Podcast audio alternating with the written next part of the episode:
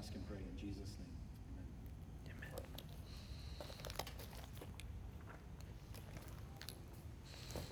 Amen. Thank you, brother. Glad to be with you all. Happy for this opportunity. Can this go higher? This is as high as it goes? Okay, all right. um, the screen says, I'll be going through verse 22, but Brian was right to stop at verse 17. That was a last minute audible that I made um, to try and stay within the, uh, the time limit that Brian tries to aim for, and, and that I try and aim for in my church as well. Um, this passage, as you heard Brian read it, teaches us about time and eternity.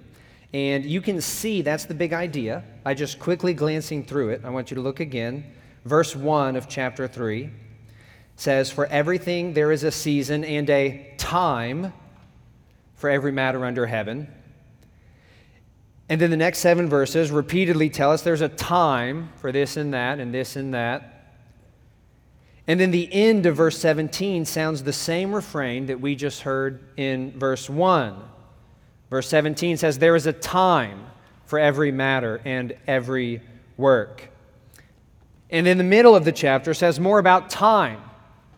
Also speaks of eternity. Did you see that? Verse 11 it says, He has made everything beautiful in its time. Also, He has put eternity into man's heart. And then a few verses later, in verse 14, I perceived whatever God does endures forever. And the word there is, is the same uh, word in the Hebrew, actually translated eternity in verse 11. So, again, talking about eternity, time and eternity, time, time, time, eternity. What's the purpose of all this talk about these things? Well, in the broader context of this book, what Solomon is doing, he, he's the one who wrote this book under the inspiration of the Spirit. He's teaching us we must think well and often about time and eternity if we want to live well in the present time that God is giving us. And, and what would that look like? For you to live well in the present time that God is giving you. Well, actually, the end of the last chapter tells us that. The end of chapter 2. I'll, I'll just summarize it. King Solomon says there, there there's nothing better for man than this to eat and drink and find enjoyment in your toil. And God will bless those who please him. So, so that's the vision of chapter 2. Instead of wasting your life striving after the wind, striving for more to enjoy tomorrow, he said, just enjoy the everyday gifts of God today and make it your ambition to please God today. Now, that vision of the good life, as good as life can be here under the sun, that, that Solomon commends at the end of chapter 2, Solomon keeps riding that same horse right on into chapter 3. He, he's telling us this is the way we should live. So, again, you heard Brian read that in, in verse 12 and 13 of chapter 3. Look at that again. The end of chapter 2, all over again. Verse 12 I perceived there is nothing better for them than to be joyful and do good as long as they live. Verse 13 also that everyone should eat and drink and take pleasure in all his toil. This is God's gift to man. Uh, and then a verse that he didn't read uh, that I cut, verse 22, the end of this chapter, it comes up again. So I saw there's nothing better than that a man should rejoice in his work, for this is his lot. Okay, so see, Solomon is still trying to get us to live this way. That's the point of all this talk about time and eternity. You won't live this better way without these truths. You won't walk in just contentment and thankfulness and godliness with respect to the present moment and what you have today unless your mind is renewed by these truths about time and eternity. And this chapter, I think, can boil down to three big truths about those topics. This chapter teaches us about the seasons God appoints in time, the beauty God sees above time and the justice that God brings after time. Is that behind me right now? There it is. So, understanding these things can rescue you from striving after the wind and, and wasting your life following the course of this world. These truths enable you to walk in wisdom and joy and faithfulness in whatever season and time God may appoint for you now. So now we'll start walking through this passage. Look at the beginning of verse uh, chapter 3 again. Here's our first main point the seasons God appoints in time. The seasons God appoints in time. Verse 1 For everything there is a season and a time for every matter under heaven. So there are two time words in this verse. The first one, season. Uh, you, you may have an English translation of the Bible that, that says appointed time here. To everything, there is an appointed time. And then the second word, which uh, my ESV simply has as time, is actually used twice later in Ecclesiastes, translated as proper time. So I think these modifiers, appointed and proper, or appropriate, they help us understand what this verse is saying. For everything, there is an appointed time and an appropriate time. So everything has its appointed time, meaning that our God is sovereign over all times and seasons. Whatever comes to pass under heaven comes by divine appointment. And everything has its appropriate time uh, the various circumstances that God ordains for us, they, they call for various responses and attitudes that, that are appropriate for those particular times. So it, it's just not always a suitable time for laughs and hugs and peace. Not in a fallen world that's shot through with sin and, and which is subject to suffering and death and full of all kinds of frustrations and futility. And, and so we as Christians need to be careful that we don't develop an overly simplistic understanding of what a godly life looks like as if all times and seasons are the same, because they're not. The way of wisdom and the way of pleasing God considers what is appropriate at this present time, given whatever God has appointed to be happening in it. Okay, so, so the next several verses flesh this out in detail. This idea that's generally stated in verse 1. So follow along again. I'm going to read starting in verse 2. A time to be born and a time to die, a time to plant and a time to pluck up what is planted, a time to kill and a time to heal, a time to break down and a time to build up, a time to weep, and a time to laugh, a time to mourn, and a time to dance, a time to cast away stones, and a time to gather stones together, a time to embrace, and a time to refrain from embracing, a time to seek, and a time to lose, a time to keep, and a time to cast away, a time to tear, and a time to sow, a time to keep silence and a time to speak, a time to love, and a time to hate, a time for war, and a time for peace. Because we live in a fallen world.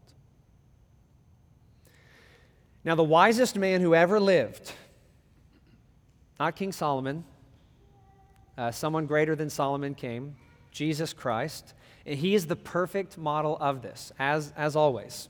Sometimes Jesus gathered to himself, and sometimes he sent away. Sometimes he mourned, sometimes he feasted. Sometimes he healed, sometimes he didn't. Sometimes he spoke, sometimes he kept silent. He loved, he was also moved by a holy hatred at times. Hebrews 1 says about Jesus, quoting Psalm 45, You loved righteousness and hated wickedness. Jesus is called the Prince of Peace, Isaiah 9 says, that he will establish a kingdom of peace. And of the increase of peace in that kingdom, there will be no end. But the Bible also says that when Jesus comes again in Revelation 19, he will come from heaven like a victorious warrior riding a white horse, and in righteousness he will judge and make war. The crowds in Mark 7, they, they didn't know how right they were when they said, Jesus does all things well. When the Son of God became a man to live like us, he, he even experienced a God appointed time to be born and to die. Galatians 4, which Brian read at the beginning of the service. When the fullness of time came, God sent his son to be born of a woman. And several times in the Gospels, Jesus speaks about the hour of his death as being a particular appointed time. You'll hear this in the Gospel of John as you go through it. He says, My time has not yet come.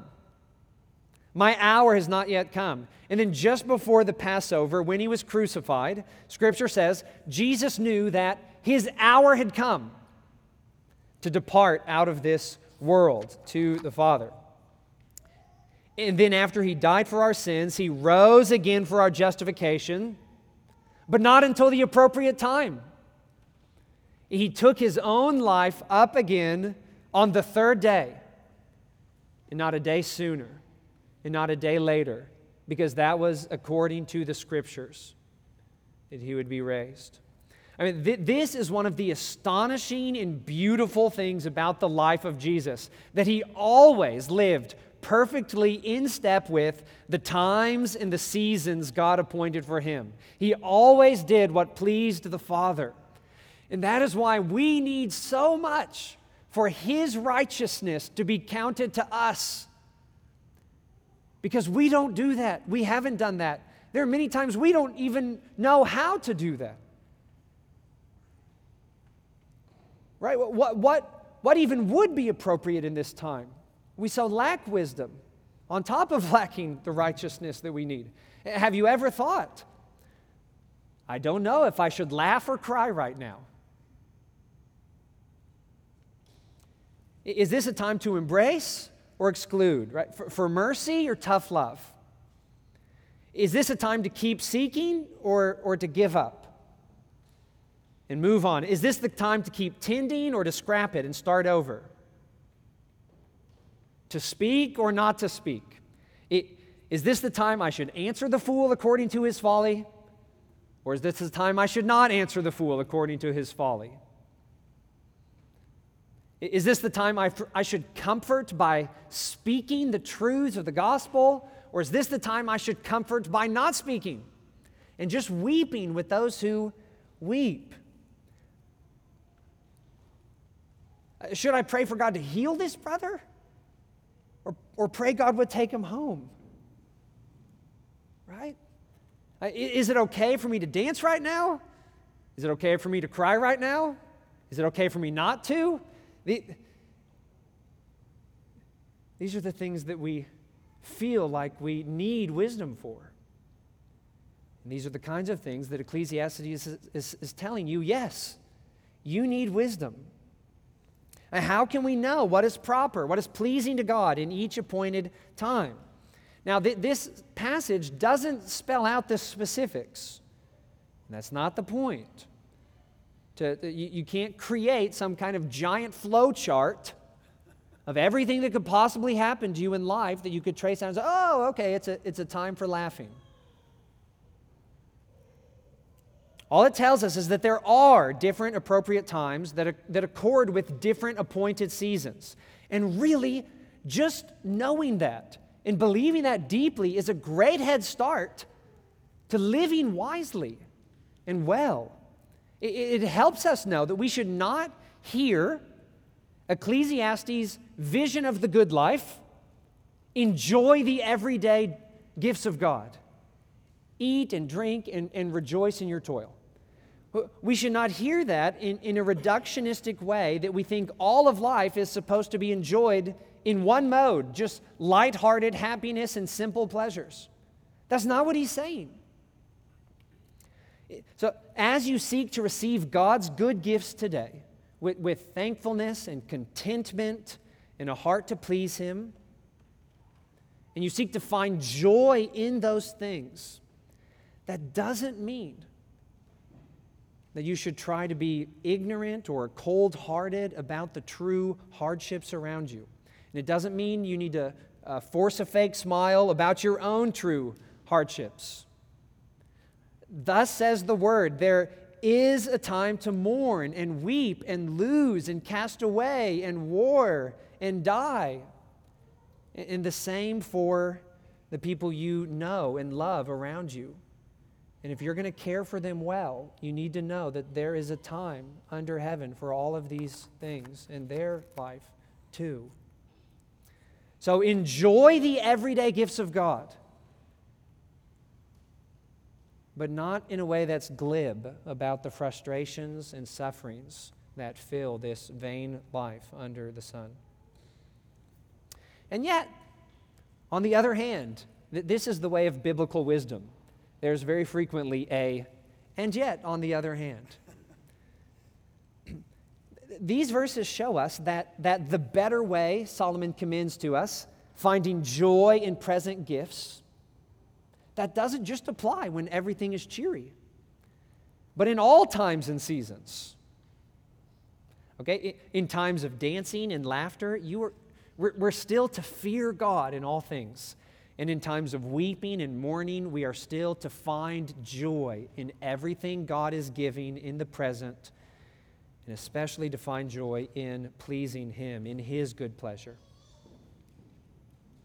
Okay, how can you grow in your understanding of what is proper and pleasing to God in any given appointed time? Let me, let me give you a few things. For one, commit to reading the whole Bible regularly. The Bible's a big book. And one reason is because life is not simple. So it's full of wisdom and commandments and telling us things we should rejoice over and weep in, things we should love and hate, times we should speak and not. And you need the whole counsel of God to live wisely under every time that might be appointed under heaven. Also, uh, th- th- there will still, though, be times in life where, where you feel like various biblical principles do pertain, but they're pulling you in somewhat different directions. And, and, for that, you need what the Bible calls wisdom. How do you get that? Well, one, you have close relationships with, with other Christians who are themselves wise and growing in wisdom and, and seek their counsel. Also, Scripture would say you should pray and ask for wisdom in the name of Christ and believe that God will give it to you because Christ has made God your Father. Ask God also to make you more like Christ in your, in your heart. The more you become like Christ, just generally, the more your heart is grounded in Christ like love of God and true love of brother and earnest love of neighbor, the more you'll, you'll just know what's wise and proper in any given season because of the kind of person that God is making you to be. A person who's like Christ, who has the mind that was in Christ Jesus. And, and really, to bring the matter back also to the, to the message here of Ecclesiastes, you're most likely to know what is appropriate and pleasing to God in any given time and season if you're trying to live like Solomon told you you should in the verses right before this and in the verses that come after this. If, if you're making it your highest aim to please God in the present, if you're aiming just to enjoy what God is giving you in the present, then you are primed and ready to understand what might be proper in the present, in the time and season you're in. And, and I'll say this the opposite heart disposition that's set on striving after more more earthly gain, more earthly importance, that will make it very hard to live in step with the season God has appointed for you in the present. I mean, you'll just you'll just be consumed with envy over things that you don't have. You'll be anxious about things that you can't keep. You'll be upset about things you can't control or fully understand. And, and we're not made to fully understand the times and the seasons that God appoints for us. We're certainly not made to control them. Isn't that clear in verses 2 through 8? How many of these times come to us because of things that are well beyond our ability to control? A lot of them. You must submit your heart to God's sovereignty and say by faith, My times are appointed times. I, I take content what He has sent. And you'll live wisely, and you'll do things at the appropriate time the more you can learn to view your times as appointed by His wise hand. Now, uh, the next verse, verse 9, it, it begins a new section. After teaching us about the seasons God appoints in time, now the Spirit speaks about the beauty God sees above time. The beauty God sees above time. And that's especially in verse 11. But, but first, Solomon kind of hits reset on the flow of thought, and he repeats some big ideas that have come before in chapters 1 and 2. So see that in verse 9 with me as I read it again. What gain has the worker from his toil? I have seen the business that God has given to the children of man to be busy with. Now, these are kind of open ended statements, but, but I think that, that's because he's just repeating them in an open ended way because you're supposed to have. You're supposed to be remembering chapters 1 and 2 and remember what he said about these things when he just um, utters this phrase. The question in verse 9, that was answered back in chapter 2, verse 11. What does what gain has the worker from his toil? 2:11 says, I considered all my hands had done and the toil I had expended in doing it, and there was nothing to be gained under the sun. in, in about verse 10 here, the business that God busies man with, well, chapter 1, verses 13 and 14 says, It is an unhappy business or a grievous task God has given to the children of man to be busy with. I have seen everything done under the sun, and behold, all is vanity and striving after wind. So, so why does Solomon repeat these things? He's saying, right, we pass through all these different times and seasons and, and what do we gain for passing through all these times on earth? No earthly gain that we can take with us when we die, when this short life is over. And, and, and we gain through these times no lasting relief on earth in future seasons that we'll pass through on earth. No, no lasting relief from grief and toil and and so at this point in Ecclesiastes, we, we might actually set, expect, if you're thinking about chapters 1 and 2, we might expect Solomon to say something like that again in the next breath, verse 11. But he doesn't. Instead, surprisingly, I think, and wonderfully, definitely, he says in verse 11, God has made everything beautiful in its time. So, so everything you experience through all these seasons, even though it nets you no lasting earthly gain and no lasting earthly relief, still God is doing something beautiful in all of those times and seasons. Isn't, isn't that an incredible truth? God has made everything beautiful in its time.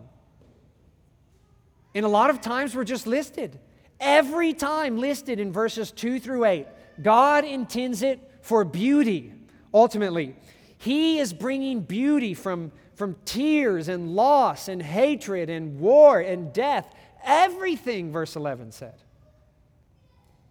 It's hard for us to see beauty in those things. And that's because we can't see what God sees. And the end of verse 11 affirms that. Man cannot find out what God has done from the beginning to the end. So, if you could find that out, if you could see what God is doing, not only in the present time, but how that fits into what He's done from the beginning to the end, then you know what you would say about the present time? You would say, That is so beautiful what God is doing. You, you, because you'd see how He is setting His glory on display. And Scripture calls that the perfection of beauty.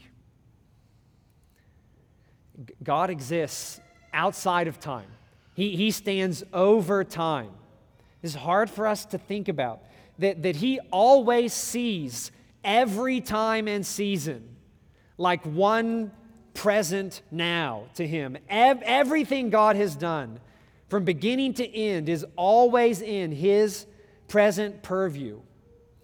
And so God the Spirit can say, God has made everything beautiful in its time. Again, we're not able to, to stand above time to see the beauty of all God's work. But, but you can understand and trust that this is true. And you can long to see it. Because even though you and I are confined to these times in our perspective, God did give us an, an inbuilt inner sense that there is something beyond these times to look forward to or to dread.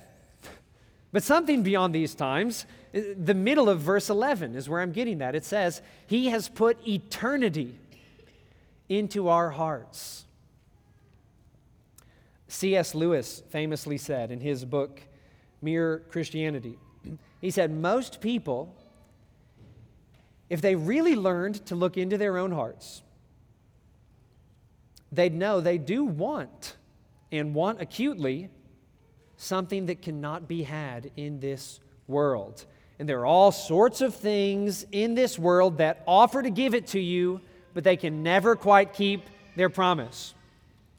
So he said, If I find in myself a desire which no experience in this world can satisfy, the most probable explanation is that I was made for another world.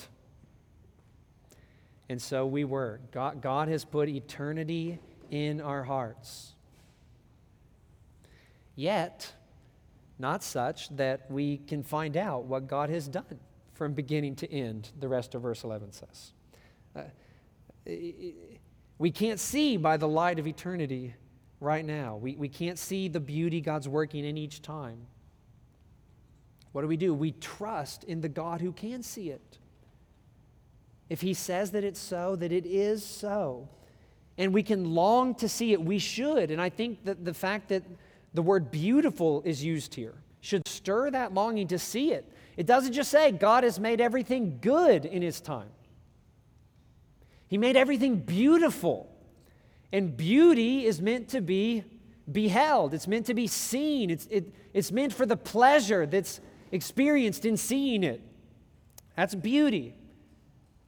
So I think this verse would teach us not just to trust that God is doing wonderful things in the present that we can't see, but we should also earnestly desire to see the beauty of it for ourselves. And that helps us to long for Christ to return and, and, and to know Him in a face to face way and, and to see the end you know, when we see the end, we, we still won't see everything God sees and knows. But God will help us see in the light of eternity enough to help us connect dots from some of the beginning to the end of what God did. And we'll see how this time and season fit together with that time and season, which affected the good that came about in this other time and season. And when we see how all that God appointed relates to each other in, in perfect proportion, we'll be witnessing what's called beauty.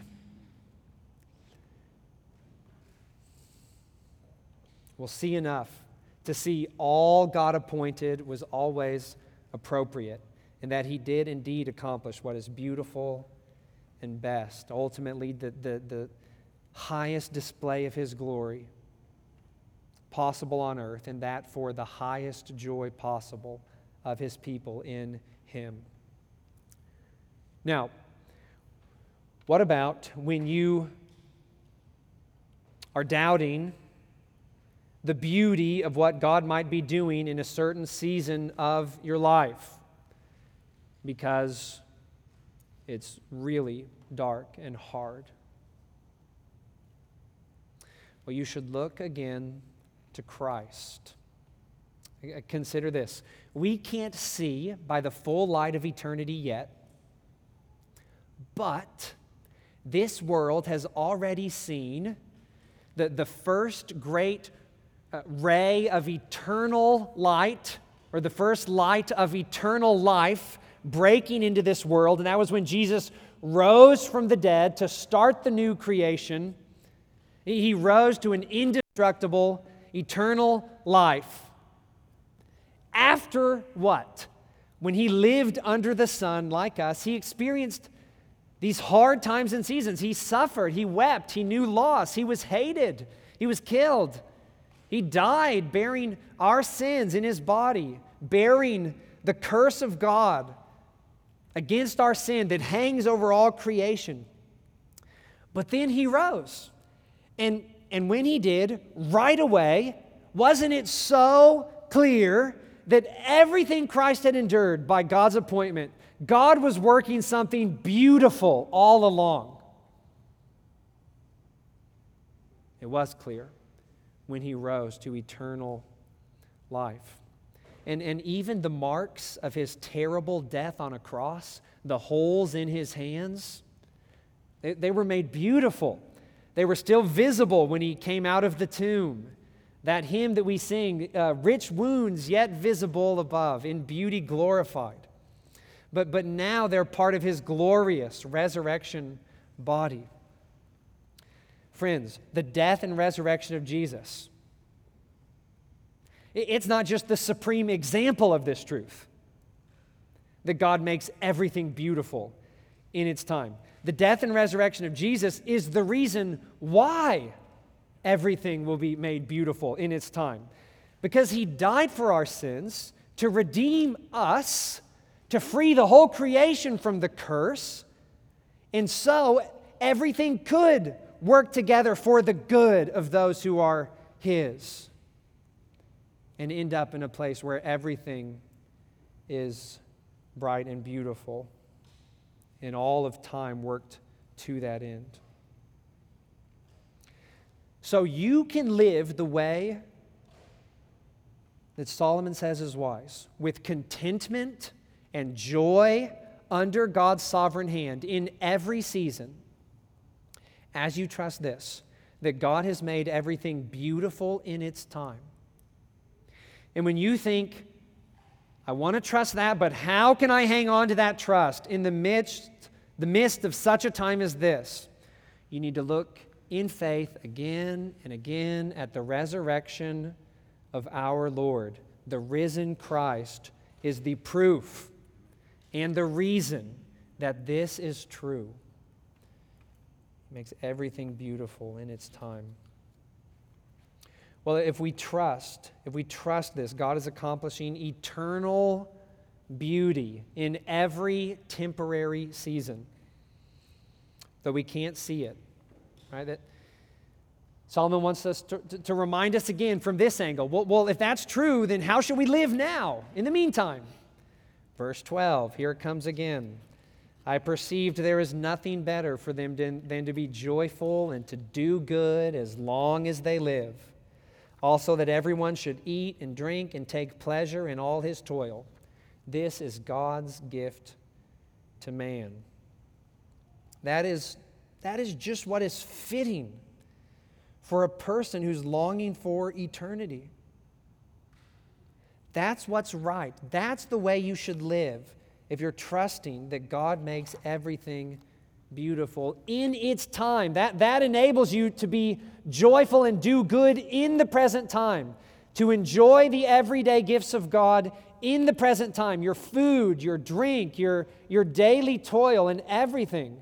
Because everything about this time is something God is bringing beauty out of.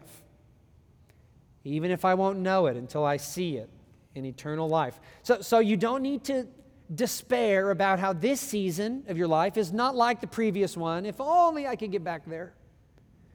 And, and you don't need to discontentedly strive after some potential future season that's not like the present one. If only I could get there. You can just enjoy whatever there is to enjoy in this present season with thankfulness toward the God who's sovereign over this time because he appointed it and it's part of his larger, beautiful work, and he is doing good in it. And God isn't revealing to you today what he's doing from beginning to end, but you know what God is doing today that this verse says? He's giving to us the gifts of God food, drink, work. The gifts he gave to man in the Garden of Eden, in fact and, and many other good things. And he's giving his children pleasure in their toil, especially as they pursue pleasing him in it. This, this better way to live, described in chapter 2, verses 12 and 13. This is a beautiful way to live. In verse, uh, chapter 5 actually calls it that. The ESV translates it, uh, says, This is good and fitting to eat and drink and so on. But the word fitting, it, it's the same Hebrew word, beautiful in 311. This is the beautiful way to live. Contented enjoyment and present gifts, aiming to please God in the present, is beautiful because that's the appropriate way to live for someone who trusts that God has made everything beautiful in its time. There, there's nothing better. Be joyful, do good as long as you live, whatever time or season you're in. Find joy inside each season. Please God inside each season. Enjoy His gifts to you that are specific to this season. Be faithful with the opportunities for good works that God has appointed to you that are specific to this season. And, and all the while, remember that God sees what you can't, the end from the beginning, and you trust, Christian, if you are a Christian, you trust that for you in Christ, it is beautiful. In the end, you'll see it. Now, the next verse, it gives us even more fuel for living this way content, thankful, joyful, godly, properly in step with the present time and season. It, gives more fuel for that by speaking further about the eternal work of God which should be our present hope in, in every season. So look at verse 14 now. I perceived that whatever God does endures forever or endures to eternity. Nothing can be added to it, nor anything taken from it. God has done it so that people fear before Him. Now, again, if, if you have Ecclesiastes 1 and 2 in your mind, you should be jolted by this verse that this description of God's work is a complete opposite of how the book describes our earthly work. Our works are never complete, they often don't go as planned, they certainly don't endure forever. They provide no lasting gain. Every earthly thing that our toil gains for us is, is taken from us at death after these few days of our short lives pass by, but God lives forever. And His work is forever. And His work always accomplishes eternal gain. What God does lasts. And the verse said, everything He does is like this. Whatever God does endures forever. And I love the next part. Whatever He does, this work is perfect. There's nothing that can be added to God's work because He always fulfills and finishes every purpose of His. And there's nothing that can be taken away from His work. because then he wouldn't fulfill and finish every purpose of his. His work is perfect. I mean, what an anchor this is for your soul. That, that, that the beauty that God is working in every time and season, it will last forever. Everything God does endures forever. It will be perfectly fulfilled. Nothing could add to it or take away from it. That is such an encouragement to, to be joyful and do good. Eternal good is going to come for a certain season. And so you can just be content and faithful in whatever He's giving you now. Now, this, this stark contrast between God's work and ours that this verse points out, that also should make us stand in great awe of God and feel very small and incapable in comparison with Him. And it should make us think, wow, this is the one I want to please. And it should make us think, wow, this is one I do not want to be at enmity with. Or, as the end of verse 14 put it, because of this, people should fear before him. This is the first time the fear of the Lord has come up in Ecclesiastes. Uh, it won't be the last. In fact, the fear of the Lord is the last word of the book. The final two verses, 12, 13, and 14, wrap up the wisdom of the whole book like this The end of the matter, all has been heard. Fear God keep his commandments, for this is the whole duty of man. For God will bring every deed into judgment with every secret thing, whether good or evil. So when verse 14 of chapter 3 says that, that God's eternal perfect work, that, that that should result in people fearing him, that gets us leaning toward this truth that, that God is the one who is our supreme judge, to, to whom we will give an account for what we did with the time that he appointed to us. And, and that's exactly where chapter 3 goes next. Verse 17 says it directly God will judge. And this is the last truth about time and eternity in today's passage. We've seen the seasons God appoints in time and the beauty that God sees above time. Now we see the justice God brings after time. The justice God brings after time. Look at verse 15 now. That which is already has been, that which is to be already has been and God seeks what has been driven away. So here again, Solomon is folding in truth from earlier in the book back in, into the present argument. Uh, chapter 1, verse 9, he said something very much like the first part of this verse. But there, to, to say there, there's nothing new under the sun. But here, the, the basic point is, is, is put to further use than that. But, but, but first, he just reaffirms that. He says, What's happening now what will happen in the future is really just like the stuff that happened before. Noth- nothing's all that new as far as human nature and, and human experience is concerned. But then he adds to that God seeks what's been driven away, or, or God seeks what has passed by. And so the idea is even though the past repeats itself in the present, innocent, innocence, and in the future, that, that doesn't mean that what happened in the past is lost on God.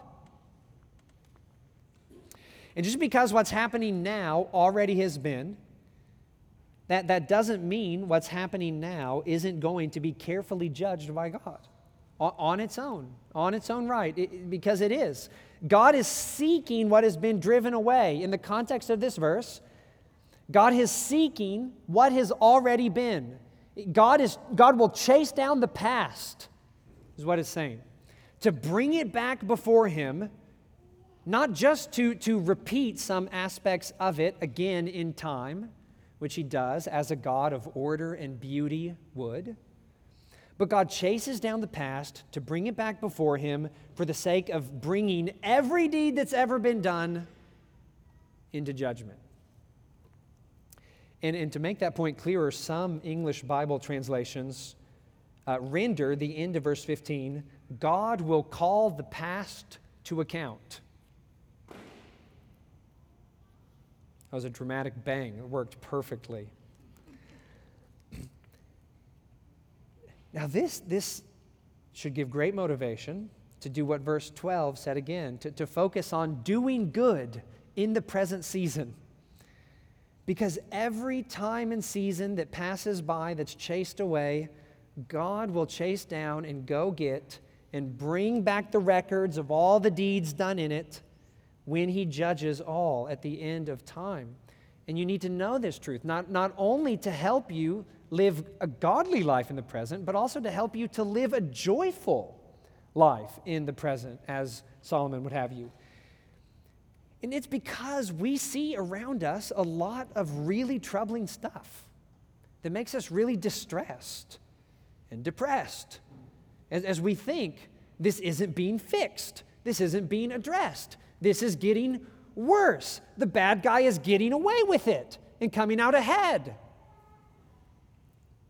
So look at verse 16. Solomon wrestles with this. He says, Moreover, I saw under the sun that in even in the place of justice there was wickedness. And in the place of righteousness, even there was wickedness. Even in those people and institutions on earth that should model and reward justice and righteousness, there's many times wickedness in them too even in, in the justice system. It sometimes perpetrates evil, or at least it doesn't punish evil like it should. And the same can be said even about some congregations in courts of churches. And that's difficult to take in. It, it, can be very discouraging. And so we need to remind ourselves the true justice of God that He's promised to bring at the end of time. You, you need to learn to say that to yourself, to your own heart. Like Solomon did. See that in verse 17. Verse 17 I said in my heart, this is what I told myself God will judge the righteous and the wicked. That's how he responded to witnessing wickedness in the supposed place of justice and righteousness under the sun. He said to his soul, Soul, you remember this God will judge. And that's the truth that can free your heart to live joyfully in the present time, many times. It is when God judges the righteous and the wicked, every past deed, that is when, that is when we will be able to see and say, everything is beautiful. If he did not judge, that would not be so. Now, finally, the, the, the, second half of verse 17, the last words we'll look at, Solomon tied this truth about God's final justice to the larger theme of chapter 3. The rest of verse 17 says, For there is a time for every matter and for every work. Echoes verse 1. But here we see that includes the time when God's work of judgment will take place. All the times that, that God appoints under heaven are driving towards this climax of the times, which is also appointed the time when God will judge. It will happen at the most appropriate time. It, it will happen at the time that is best suited for the accomplishment of all of God's beautiful purposes from beginning to the end. And the Bible says about Judgment Day that both the judge and the day has already been appointed. Acts 17 31. God has fixed a day on which he will judge the world in righteousness by a man whom he has appointed. And of this he has given assurance to all by raising that man from the dead. Jesus, God's only begotten Son. God will judge the wicked and the righteous by Christ, the righteous one who will judge in righteousness. Now, perhaps some of you are feeling this. Shouldn't this news about the righteous judgment make us not free to live in joy in the present, but, but actually compelled to live in dread through every time and season? If, if all these times are leading to the time of the judgment, and Scripture says about us, none are righteous, no, not one. So, if this righteous judgment is coming after our times, how, how do we find sober minded judgment, uh, sober minded joy in the times leading up to it? And the answer is we find it in trusting the gospel of grace.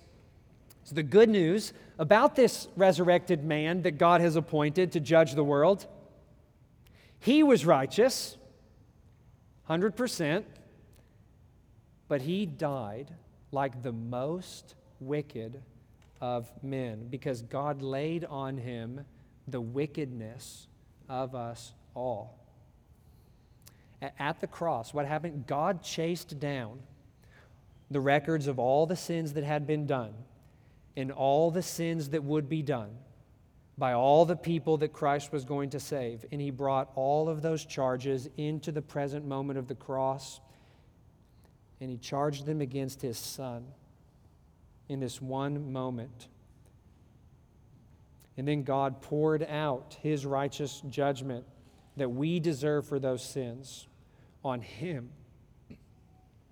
That was his hour that he was marching toward his whole life. He died, he was buried. Three days later, he rose to prove that, that what happened on the cross was actual, full payment for all of those sins. And his resurrection was a declaration once for all that he was fully righteous. He didn't need to stay in the grave like a sinner. He was righteous. He, he was justified, declared righteous when he rose. And, and this is the good news that his cross work can count for you, and his righteousness can count for you. And the declaration that he is righteous forever when he rose from the dead, that declaration can be declared of you. All of God's free gift of grace. You only need to confess your sins with sorrow toward God and, and turn from them in your heart. And then rely on this death, on this resurrection, on this righteousness as that which saves you from sin and judgment all the way. And His life and death and resurrection and the Spirit that He gives to those who trust in Him it, liberates you to be able to live in a way that really does please God, that God will reward on Judgment Day. Not because your good works are perfect, but because the blood of Christ even washes away the stains of your good works. So, Jesus, by, by grace, will count them as good on Judgment Day and reward you if you're in Christ and his righteousness is yours, th- then this truth about the justice of God that is, is bringing after time, that's something that can enable you to rejoice in every season and to find joy in every gift that he gives. Because you know, God is not just going to make everything beautiful, he's going to make everything right. In the light of eternity, we'll see how God brings beauty and justice from every time and season, just like He's done it in the life and resurrection of Christ, and He'll, he'll do it all in Christ for His glory. Lord, thank you for these things. Uh, what anchors for our souls they are, these truths about time and eternity and the gospel. God, we praise you. You are the perfection of beauty. And the gospel that saves us, that you've given us, is beautiful. And your Son is beautiful. And we bless his name. God, help us to, to live wisely, well, joyfully, in well doing, for the glory of Christ who saved us. In Jesus' name, amen.